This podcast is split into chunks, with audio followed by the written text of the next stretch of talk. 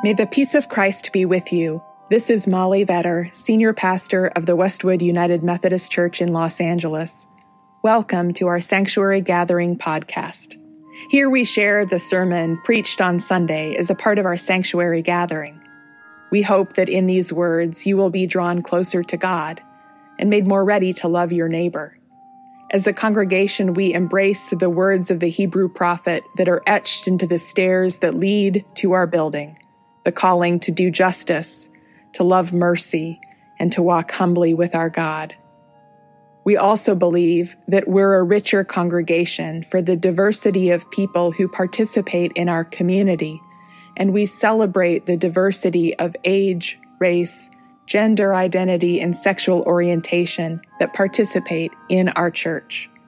You are welcome in this place, and we hope you will participate we invite you to do your own theology, to wrestle with questions of faith as we seek out what it means to be faithful Christians today. You're welcome to join us not only by listening in to this podcast, but we also invite you to join in our congregational life. Every Sunday, you're welcome to join us for worship at 9:30 a.m. You can join us in our beautiful sanctuary in Los Angeles at the corner of Warner and Wilshire, or online via our church Facebook page. All are welcome in our midst, and we thank you for being a part of our church. May these moments be a blessing to you today. The first scripture reading for second Sunday of Lent comes from the book of Psalms, chapter 22, verses from 23rd and to 31st. You who fear the Lord, praise him. All you offspring of Jacob, glorify him. Stand in awe of him, all you offspring of Israel. For he did not despise or abhor the affliction of the afflicted.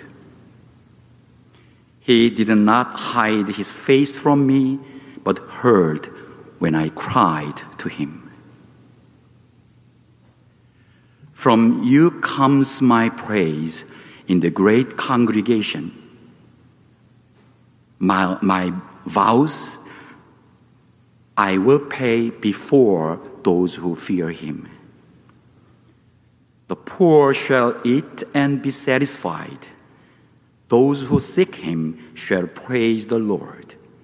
May your hearts live forever.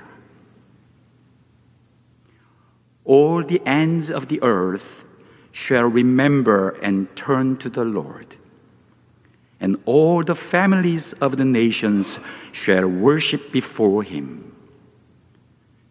For dominion belongs to the Lord and he rules over the nations. To him indeed shall all who sleep in the earth bow down, before him shall bow all who go down to the dust, and I shall live for him.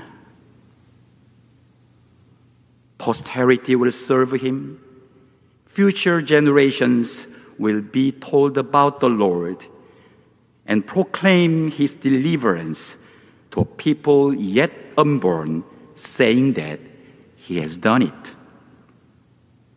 This is the word of God for the people of God. Thanks be to God. Our second reading, a gospel reading, comes from the 14th chapter of Matthew. I invite you to listen for the word of God. Immediately, Jesus made the disciples get into the boat and go on ahead to the other side while he dismissed the crowds. And after he dismissed the crowds, he went up the mountain by himself to pray. When evening came, he was there alone. But by this time, the boat, battered by the waves, was far from the land, for the wind was against them.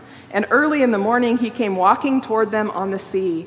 But when the disciples saw him walking on the sea, they were terrified, saying, It is a ghost. And they cried out in fear. But immediately Jesus spoke to them and said, Take heart, it is I. Do not be afraid.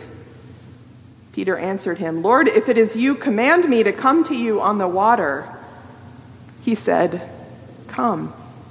So Peter got out of the boat, started walking on the water, and came toward Jesus. But when he noticed the strong wind, he became frightened and beginning to sink, he cried out, Lord, save me. Jesus immediately reached out his hand and caught him, saying to him, You of little faith, why did you doubt? When they got into the boat, the wind ceased, and those in the boat worshiped him, saying, Truly, you are the Son of God. This is the word of God for the people of God. Thanks be to God. Will you pray with me? O holy God, may my words and our thoughts in our lives reflect the fullness and beauty of your grace. We pray in your holy name. Amen. As you likely know, during this season of Lent, we're following a journey that follows Peter, this disciple of Jesus who both showed courageous faith and was the one who denied Jesus. In his wandering heart, we find space to put our own lives and experiences next to this holy scripture, an invitation to reflect on our own journeys of faith. I hope that you are using the devotional that's available. There's print copies here that you can pick up today and an online version. The link to it is in the e news. It's an invitation to continue this reflection as we ponder how we see ourselves, how we see an invitation to faithfulness in Peter's journey. The Themes for every Sunday are lyrics taken from the familiar hymn, Come Thou Fount of Every Blessing. So today it's Rescue Me from Danger, which you can hear set to a tune if you know that hymn. An invitation to know a God who saves, which is kind of how we describe our faith, right? Jesus saves, the neon sign says as it spins around on the top of the building. Salvation is a fundamental, foundational part of our understanding of Jesus' gift to the world. But when we think about how it is that Jesus saves, what it is that Jesus saves us from, sometimes that piece gets a little lost. In this story, a story of faithfulness and disaster, we encounter Peter and the other disciples sent out to sea as Jesus goes up a mountain to pray there, in that small boat, they face danger the wind and the waves. And in that moment of uncertainty and fear, Jesus comes to them walking on water. There's such this interesting rhythm in this story. They were together, and then Jesus sent them apart. He went up the mountain to pray, and then they went out to sea. He came to them on the water, and Peter, in trying to believe and absorb the gift of the reality that Jesus is there with him, steps out onto the water, walking on water with Jesus, and then his doubt in his own ability to walk on water, in the incredible unlikeliness of the moment, causes him to sink. And again, there's this separation, but he calls out for rescue and Jesus reaches out a hand and he is saved. Often we talk about this as a moment of Peter experiencing doubt, which is true, but the doubt was primarily in his own ability to be doing this thing. Because in his moment of crisis, he seems to have never doubted Jesus' ability to save him, right? It's Jesus that he calls out to, to rescue him when he's sinking. The story is this beautiful rhythm of uh, separation and togetherness, of trust and belief in this incredible possibility of what we can do in God in our own uncertainty and doubt. It's a story that includes in it the uncertainty of life in this world, the reality of times when we literally are or feel like we are in a small boat when the waves are so large. I think of so many people and places who are this day in the midst of personal danger and calamity that makes us feel vulnerable, whether it be our own experiences of loss and grief, that remind us of how fragile and vulnerable we are as humans, our own brush with mortality, our own holding of grief, or broader collective struggles we hold as we try to navigate a changing climate and endure relentless rains here in Los Angeles. It's been two years since the war in Ukraine began. And just last week, a young non binary student in Oklahoma died after facing bullying in school. The reality of a lack of safety for so many people is real and tangible and visceral and deep. So when we read the story today of those disciples on that boat, it doesn't have to feel distant or theoretical. As we hear the invitation of Jesus inviting us to be people who walk on water, maybe we can dare to believe that another world is possible, that we can do incredible things. During this Black History Month, I've been trying to read stories of people that have been mostly forgotten from our story. This week, it was the story of a young girl named Claudette Colvin, who at the age of 15 refused to give up a seat on a bus in Montgomery, Alabama, in March of 1955. This was nine months before Rosa Parks would similarly refused to give up her seat for a white person who boarded that bus in Montgomery. Claudette Colvin was 15 and was headed to her segregated high school. The bus was crowded, and enough white people got on the bus that she was legally expected to give up her seat, but she refused. As she describes it, she said she felt the hand of Harriet Tubman on one of her shoulders and the hand of Sojourner Truth on the other holding her down in that seat, telling her not to move. As I was thinking about those hands holding her firm in that seat, it seemed not entirely different to me than that hand that Jesus reached out to Peter when he began to sink, pulling him back into the boat. A kind of rescue that gives us the strength to persevere toward what is right, even in the midst of danger and threat and the storms of the world. Claudette Colvin was uh, arrested and charged with a variety of crimes, including disorderly conduct and assault on a police officer, and released. But her case was not chosen by the community to become the prominent case that everyone drew attention to.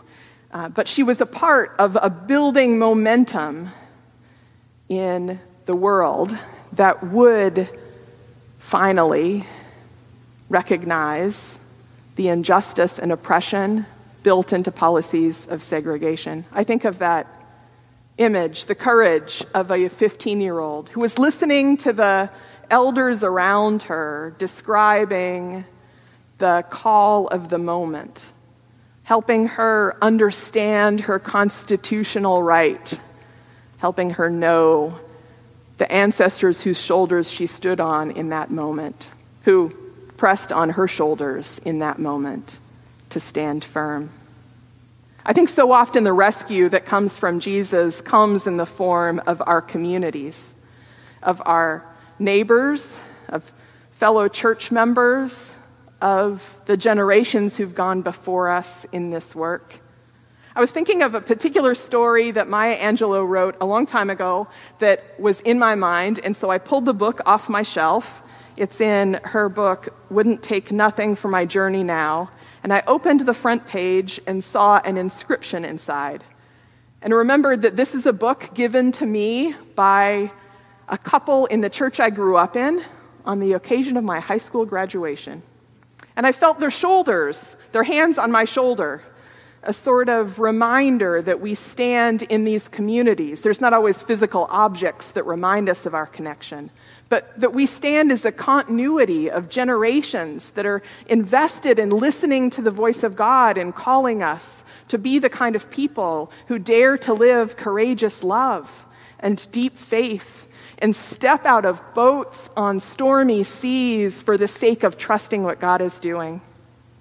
Anyway, in this book, this book of personal essays, Maya Angelou describes her grandmother, who she called Mama. She writes, One of my earliest memories of Mama, of my grandmother, is a glimpse of a tall, cinnamon colored woman with a deep, soft voice standing thousands of feet up in the air on nothing visible. That incredible vision was a result of what my imagination would do each time Mama drew herself up to her full six feet, clasped her hands behind her back, looked up into a distant sky, and said, I will step out on the word of God. This little girl, overhearing her grandmother straighten her body up and declare her faith in the word of God that gave her confidence to step out, allowed young Maya to imagine a cosmic vision of stepping out in faith. In the midst of our lives, we're called to be people who step out not because it's easy or the result is given, at least in the short term. We are people who believe that the end of the story is a good one. We believe in the triumph of God, in the triumph of love, that in all things we will be well and the world will be well. In the fullness of time, justice will prevail and love will prevail and all will be well. But we're not promised that tomorrow it's going to be good or easy or that it's not going to get harder before it gets easier. In this life, we, are called to be courageous people, to step out in faith into uncertainty. As a sidebar, it seems especially lovely that this text comes up on this Sunday we celebrate as Claremont School of Theology Sunday. Because Claremont School of Theology, as much as any institution I've been attached to, is a school that over and over steps out in faith into an uncertain what's ahead. And in, in this moment, as they're leaving behind the campus in the city of Claremont to come take up residence here on our campus, the school is not without danger.